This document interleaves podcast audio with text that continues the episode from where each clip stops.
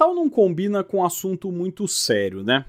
Então, nesse episódio, a exemplo do que foi ao ar há um ano, a mosca não pousa em uma sopa, mas sim num balde de pipoca para tratar de indicações de filmes, documentários e séries que, claro, têm a ver um pouco com política, mas que não deixam de ser uma boa diversão.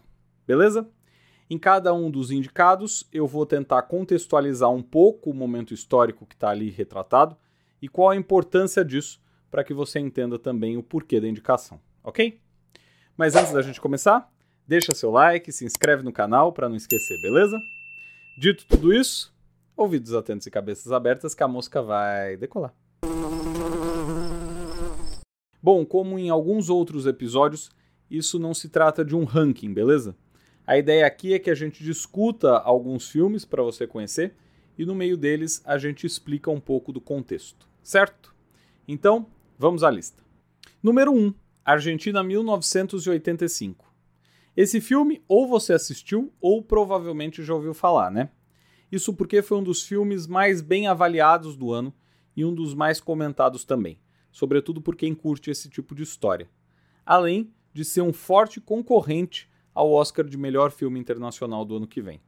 Se você ainda não viu, você pode assistir na Amazon Prime. Bom, mas por que vale a pena ver?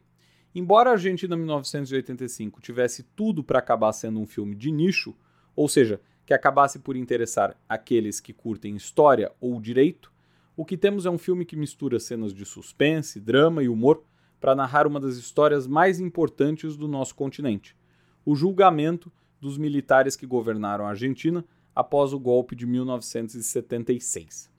Tal julgamento foi encabeçado pelo promotor Julio César Estracera, que é vivido na tela por Ricardo Darim.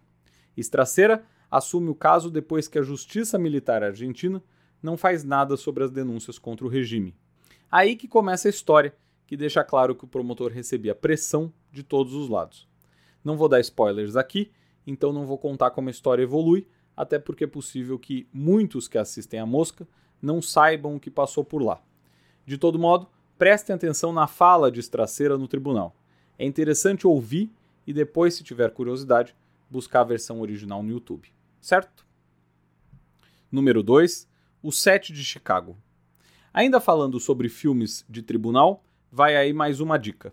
O Sete de Chicago trata do julgamento de sete pessoas acusadas de conspiração pelo governo federal dos Estados Unidos.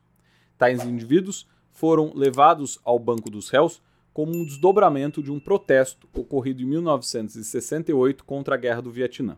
Vai lembrar que naquela época os Estados Unidos já lutavam contra o Vietnã havia quase uma década, a opinião pública já estava contra o conflito e o governo recém-possado de Richard Nixon estava tentando ampliar as forças na região mas nem é sobre a guerra o filme. É mais sobre as injustiças e os abusos cometidos pela justiça dos Estados Unidos, que desde o começo parecia interessada em condenar o Sete de Chicago.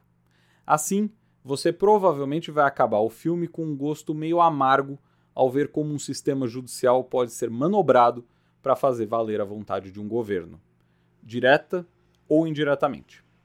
O Sete de Chicago está disponível na Netflix. Número 3. Todos os homens do presidente. Já que falamos do governo Nixon, bora falar de um clássico. Todos os Homens do Presidente é um filme muito conhecido, mas eu confesso que nunca tinha assistido até começar a pesquisa para o episódio da Mosca que tratou dos 50 anos do Watergate, episódio 47. O filme trata do caso real envolvendo dois jornalistas que investigaram o maior escândalo de corrupção da história americana. E o mais interessante é que toda a investigação, feita a partir de uma matéria do jornal The Washington Post, aconteceu por um mega caso.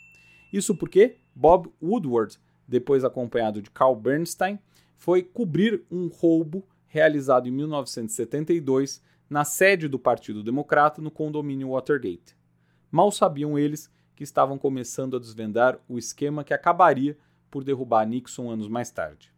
Não é um filme novo, foi lançado dois anos depois da renúncia de Nixon, mas ainda assim vale ver. É um daqueles filmes que mistura bem suspense com um caso real e mostra os bastidores da política americana do período. Vale pela história, por ser baseado em algo que aconteceu mesmo e pela qualidade do filme, que é bem bom também. Você encontra todos os homens do presidente na Amazon Prime. Número 4, Entre Atos. E por falar em bastidores de política, voltei no tempo para buscar um documentário antigo, mas que merece entrar na lista porque passou a ser atual. Entre Atos contra a trajetória da vitória de Lula em 2002, há 20 anos, portanto, quando ele venceu pela primeira vez a disputa presidencial. Tal filme mostra os bastidores da corrida presidencial, mas mais do que ver o que acontecia ali, talvez valha o exercício de comparar aquele momento com esse em que vivemos. O Lula que ganhou em 2002 era muito mais bem avaliado, sua vitória foi por larga margem e o slogan A esperança venceu o medo parecia sintetizar muito do que pensava a parcela da população que fez aquela escolha. 20 anos mais tarde, porém, temos um cenário bastante diferente. Lula deixou de ser aquela figura que tinha o apoio de ampla parcela do eleitorado para ganhar por uma estreita margem em uma eleição que foi mais sobre o contra do que sobre o candidato em si. Daí, talvez, o valor de Entre Atos, tanto tempo depois. Se fosse uma série, essa nova temporada apresentaria um novo país. Mas Lula parece tentar a todo custo mostrar que ele é o mesmo de antes e que seu governo seguirá pelo mesmo caminho. Será? Outra coisa interessante é observar como alguns dos personagens centrais daquele documentário seguem ainda sendo personagens na campanha de 2022. Algum deles talvez vejamos até como ministros nesse governo. Enfim, entre Atos não foi pensado como um documentário que poderia ser visto da forma que eu proponho aqui. Ele era um recorte de um período específico, de uma campanha específica, mostrando desde os desafios da corrida eleitoral até a apoteótica vitória. Mas considerando tudo o que se passou nesses 20 anos que separam a primeira vitória do petista da atual, talvez valha a pena assistir Entre Atos para pensar no que mudou e no que seguiu igual na política nessas duas décadas. Entre Atos está disponível na Globoplay. Número 5. Orgulho e Esperança. Por fim, eu decidi indicar Orgulho e Esperança porque esse filme de 2014, indicado ao Globo de Ouro, parece falar muito com nossos tempos atuais. Dada a inesperada aliança que o filme retrata, ocorrida em meados dos anos 1980 na Inglaterra. Veja só. Em 1984, mineiros britânicos decidiram entrar em greve para protestar contra o governo da primeira-ministra Margaret Thatcher, que havia decidido fechar várias minas, o que levaria milhares de trabalhadores a perderem o emprego. Diante disso, era preciso fundos para manter os trabalhadores paralisados, e é aí que entra um apoio financeiro mega inesperado. O apoio de um grupo de gays e lésbicas que passaram a ajudar na arrecadação de fundos, o que inicialmente até constrangeu a União Nacional dos Mineiros.